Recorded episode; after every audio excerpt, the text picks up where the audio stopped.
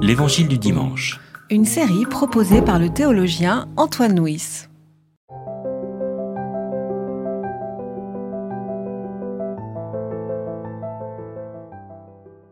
Après avoir parlé ainsi, Jésus leva les yeux au ciel et dit Père, l'heure est venue. Glorifie ton Fils, pour que le Fils te glorifie, et que, comme tu lui as donné pouvoir sur tous, il donne la vie éternelle à tous ceux que tu lui as donnés. Or la vie éternelle, c'est qu'ils te connaissent, toi, le seul vrai Dieu, et celui que tu as envoyé, Jésus-Christ. Moi je t'ai glorifié sur la terre, j'ai accompli l'œuvre que tu m'as donnée à faire. Et maintenant, toi, Père, glorifie-moi auprès de toi-même de la gloire que j'avais auprès de toi avant que le monde soit.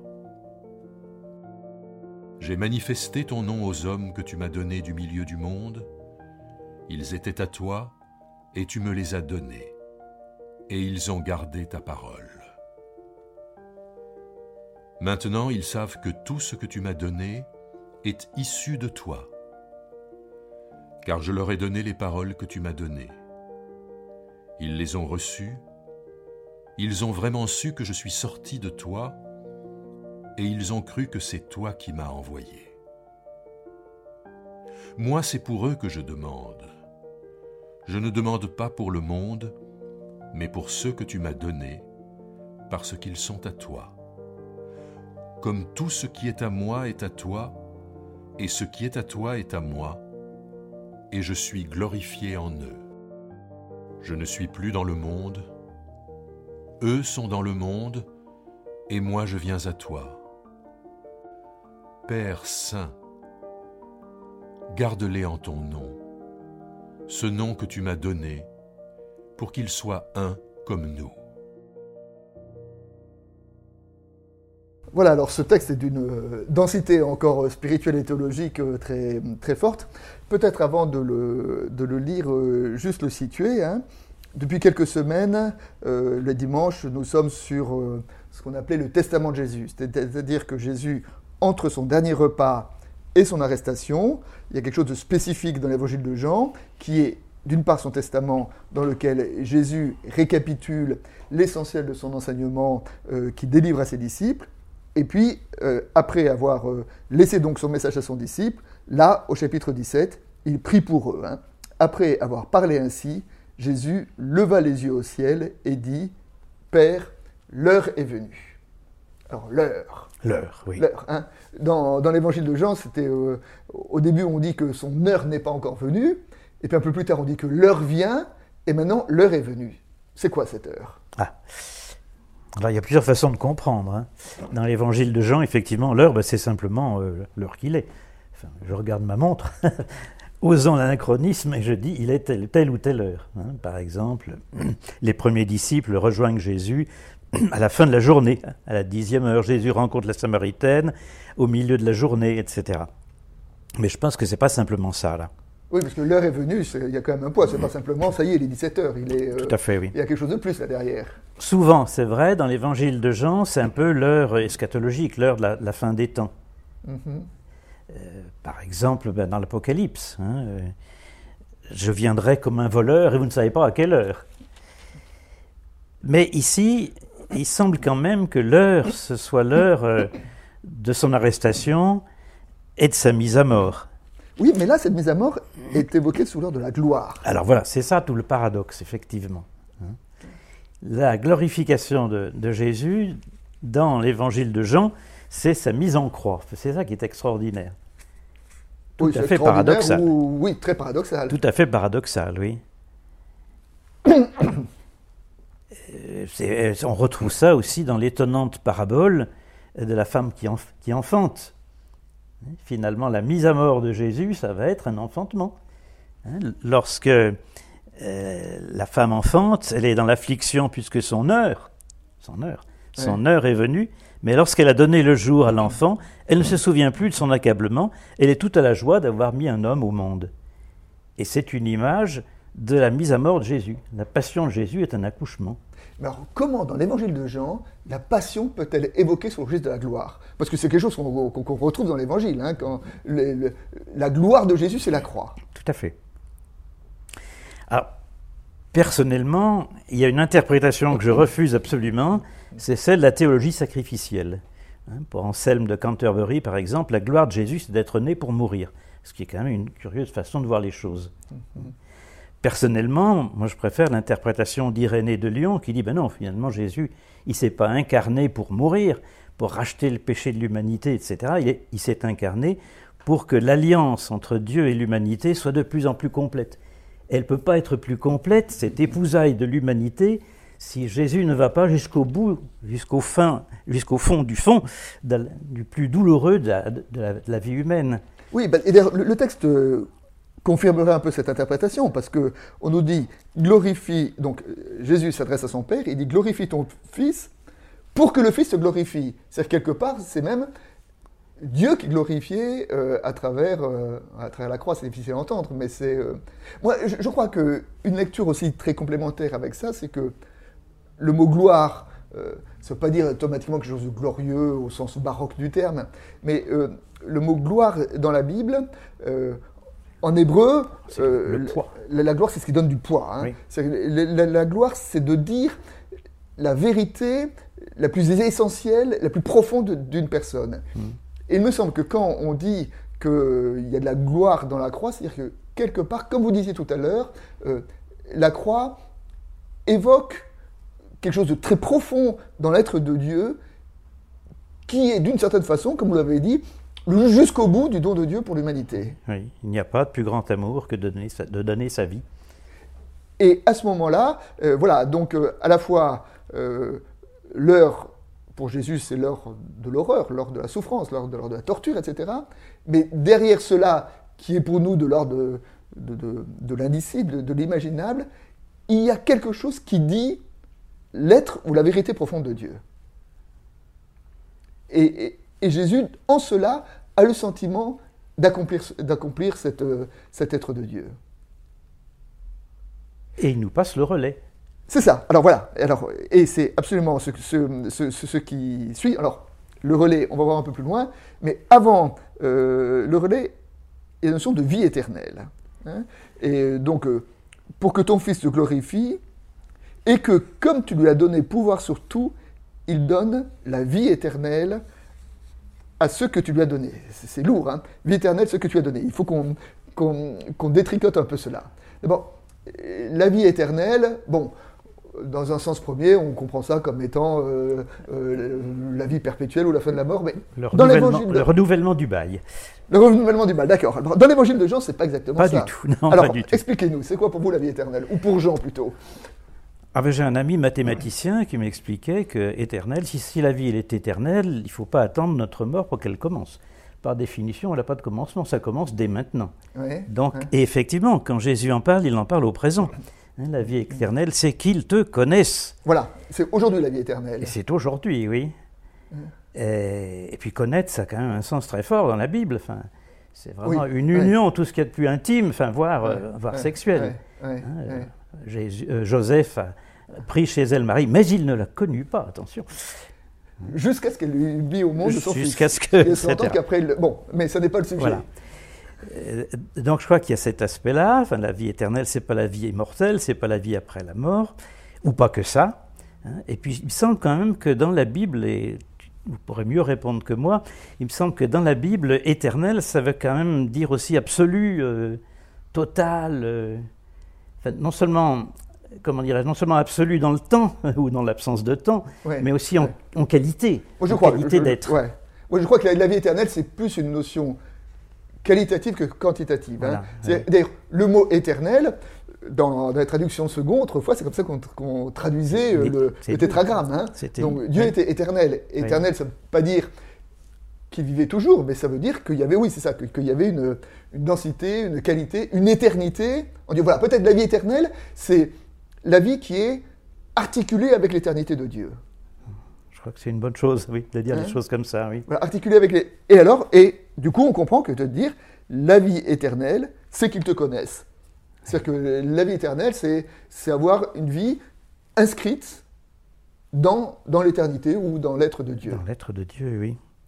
Et alors, la glorification, l'heure, la glorification, euh, est-ce qu'on peut faire un lien, comme semble euh, suggérer euh, ce chapitre, entre la gloire de Jésus et l'éternité, et, et la vie éternelle? Et la nôtre. oui, non, je pensais au- au- à ce passage de deuxième au Corinthiens, nous reflétons la gloire de Dieu. Enfin, nous reflétons plus exactement le visage de- du Christ qui reflète la gloire de Dieu. Et donc, si on regarde le reste du texte, Refléter la gloire de Dieu, c'est être dans la vie éternelle. oui. Et du coup, on reboucle sur notre, euh, Oui. sur notre verset. Et puis, si Dieu est amour, ça veut donc dire que notre façon d'être glorifié, c'est finalement d'avoir une vie de service, une vie d'amour pour les autres, de dévouement, etc. Il n'y a pas de plus grand amour que de donner sa vie pour ceux qu'on aime. Et Il donc, me semble que ça. Et Jésus prie là pour que ses disciples, c'est-à-dire nous, vivions cette éternité dans notre vie présente. entrent- que, oui, que nous entrions dans cette vie-là. Enfin, du moins, c'est comme ça que je comprends les choses.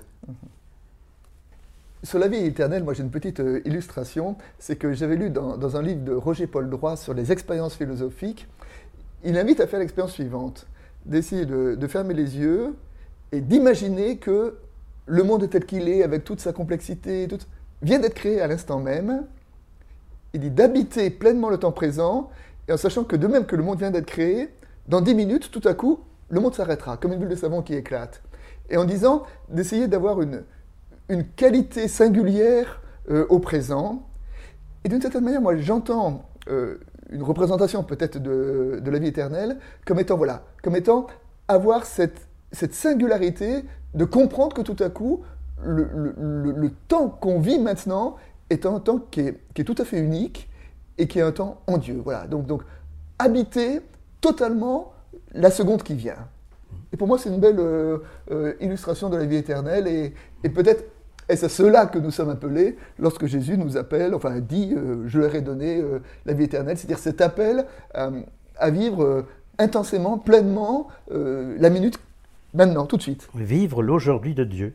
Eh ben Hébreu voilà. chapitre 3. Ben voilà, vous vous, vous dites en Bible ce que moi j'avais j'avais pressenti. Alors maintenant, je voudrais quand même revenir à notre texte, et là encore, il y a quelque chose d'un peu, d'un peu curieux. Il donne la vie éternelle à tous ceux que tu lui as donnés. Que tu as donné. Ça veut dire que euh, une lecture de ce récit-là dit que les chrétiens, c'est ceux qui ont été donnés par le Père au Fils, enfin, c'est-à-dire que, que- où, où les disciples sont, sont donnés. Il y a un peu une, une idée de, de- de prédestination là derrière. Hélas, oui, on pourrait croire que les choses. Pourquoi comme hélas? Ça- Après tout, entendons-le et laissons-nous interpeller par cette, euh, par cette notion. Ah, moi, la prédestination, ça me gêne toujours comme. euh, D'ailleurs, l'ensemble d'une théologie plus ou moins scolastique, parce qu'on se met au-dessus de Dieu, on se fait un super Dieu, et puis on dit Dieu, il est comme ci, il est comme ça. Et puis il est prié d'être comme je dis qu'il est, hein, sinon je cesserai d'être croyant. Je me demande s'il ne faudrait pas adopter une théologie un peu, petit peu plus modeste et à la forme passive. Dieu, je ne sais pas qui il est, mais je sens que je me, je me sens appelé par quelqu'un. C'est ça. C'est-à-dire que, euh, alors, je ne suis pas scolastique, mais euh, euh, c'est vrai, enfin, moi, ce que je trouve intéressant, c'est il faut surtout pas faire de la prédestination, me semble-t-il, un système. hein. Mais en revanche, au niveau individuel, vous disiez tout à l'heure, je me sens appelé, il y a quand même cette idée que, que la foi ne nous appartient pas. Oui, Il y a cette idée que pourquoi est-ce que moi j'ai la foi et que mon frère ne l'a pas? Exactement.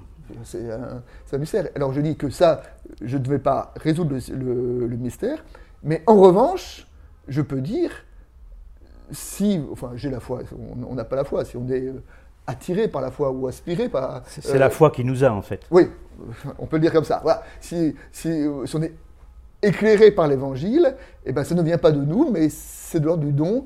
Et donc face au don, la seule réponse, c'est la gratitude. Oui. Et donc, j'aime bien cette idée que nous avons été choisis par Dieu, non pas du tout pour essayer de cultiver un quelconque orgueil spirituel, mais au contraire, pour dire que tout ce que nous pouvons dire sur la foi ne peut s'inscrire autrement que dans la gratitude. Oui. Et pourquoi moi je suis chrétien alors que mon frère, enfin c'est vrai d'ailleurs, mon frère aîné est bien mieux que moi. J'aurais envie de dire comme Moïse, euh, Non, Seigneur, tu ferais mieux de t'adresser à Aaron. Ouais. Il est vraiment meilleur que moi. Ouais, ouais, Donc je ne le comprends pas. ouais. Et euh, Mais alors, comment ça vient habiter votre foi Enfin, comment ça vient l'éclairer Comment c'est euh, moi, je ne comprends pas, mais je suppose que Dieu doit comprendre. Donc, on peut appeler ça prédestination si on veut, pourquoi pas. Mais prédestination basse, hein, pas haute, scolastique, en essayant de, de faire rentrer Dieu dans un système, mais peut-être au niveau de la, de la reconnaissance que nous avons chacun de notre, dans notre rapport euh, Oui. euh, à, à l'Évangile. Oui, c'est un peu ce qu'on disait la semaine dernière à propos du mystère. C'est ça, le mystère, c'est quelque chose qu'on n'a jamais euh, élucidé, et qui, qui demeure et qui, et qui nous accompagne tout au long de notre vie de foi. dans la mesure où on considère que Dieu est une personne. Et une personne, on ne la comprend jamais totalement, elle n'est jamais totalement transparente, et tant mieux. Tant mieux. Et sur la prédestination, vous savez, même euh, au XVIe siècle, hein, où on avait euh, tendance à enfermer effectivement la prédestination dans un, dans un, dans un cadre, dans un système théologique, moi j'avais été assez étonné, euh, pour un homme du, du XXIe siècle aujourd'hui, de lire dans la déclaration de foi de l'Église anglicane du XVIe siècle, le chapitre sur la prédestination, ils disent que cette théorie de la prédestination est un délice. Un délice. Un délice. Alors que pour nous, on pourrait dire que c'est quelque chose de, de- de très rude, hein, etc. Mais que non, c'est un délice qui est le délice de se savoir euh, en Dieu, de se, de se savoir choisi. Non pas parce qu'on est meilleur, mais euh, de se savoir voilà, que c'est une image de la grâce. Hmm, tout à fait. C'est savoir aimer gratuitement. Aimer gratuitement. D'où action de grâce. Et ben voilà, ben voilà ce que Jésus, euh, ce à quoi il nous appelle à travers euh, cette prière. Et puis pour finir encore sur la prédestination, je dirais que si je suis choisi de Dieu, enfin tel que ça laisse entendre ici, c'est quelque chose qui ne peut me conduire qu'à l'humilité. Et pour ne pas ressembler à cette image, pour ne pas ressembler à cette puce, vous savez, c'est l'histoire d'une puce qui, était, euh, qui voyage avec sa copine dans l'oreille d'un éléphant. Hein. Donc euh, il voyage dans l'oreille d'un éléphant, et l'éléphant passe sur une passerelle. Et la passerelle tremble, la passerelle tremble, elle arrive de l'autre côté, et à ce moment-là, il y a une puce qui dit à sa copine Tu as vu comme on a fait trembler la barrière, la passerelle? Et ben voilà. Ben, ne soyons pas comme cette puce euh, au regard euh, de notre foi. Mais maintenant, pour revenir euh, à notre texte, il y a quelque chose qui est un peu surprenant, au moins dans une première, dans une première lecture.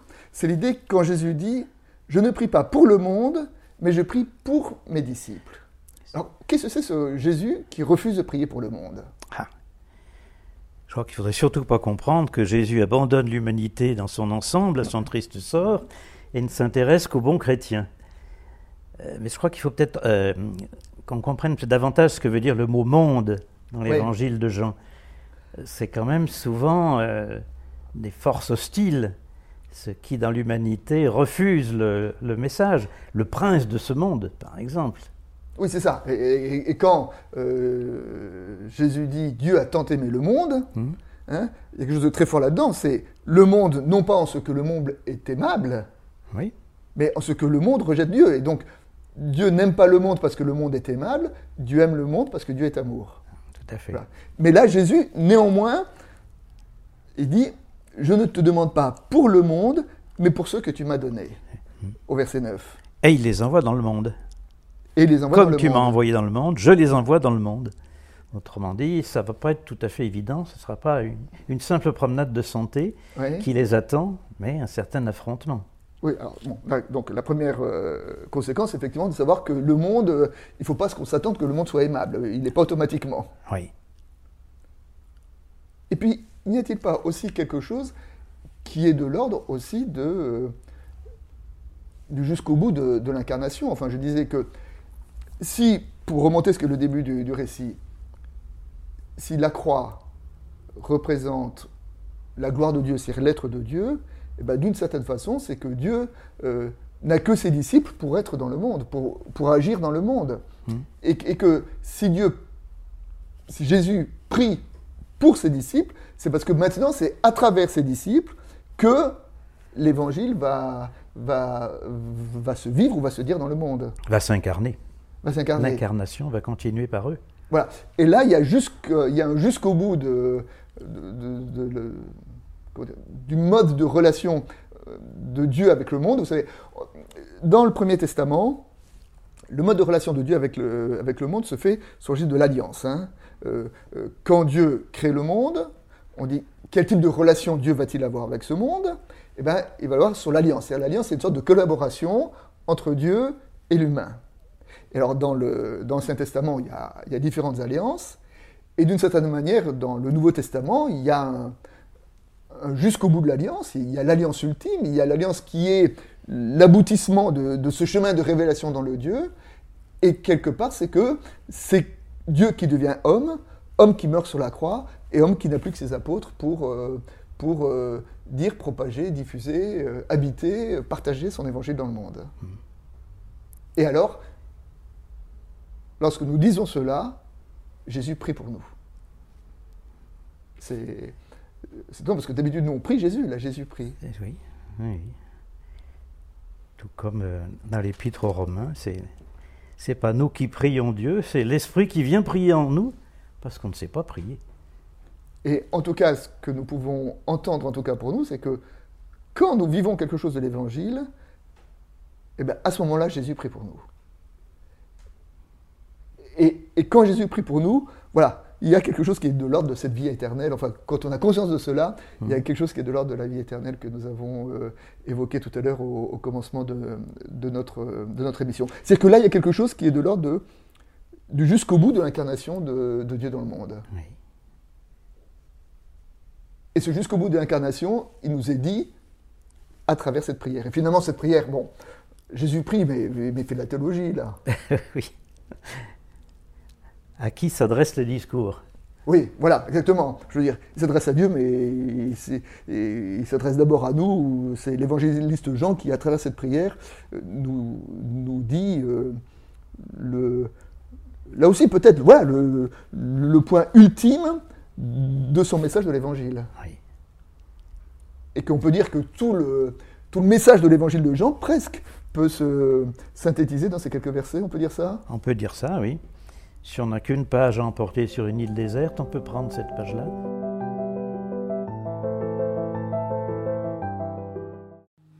C'était L'Évangile du dimanche, Une série de regards protestants, enregistré par Antoine Nuis. voix off, Dominique Fano-Renaudin.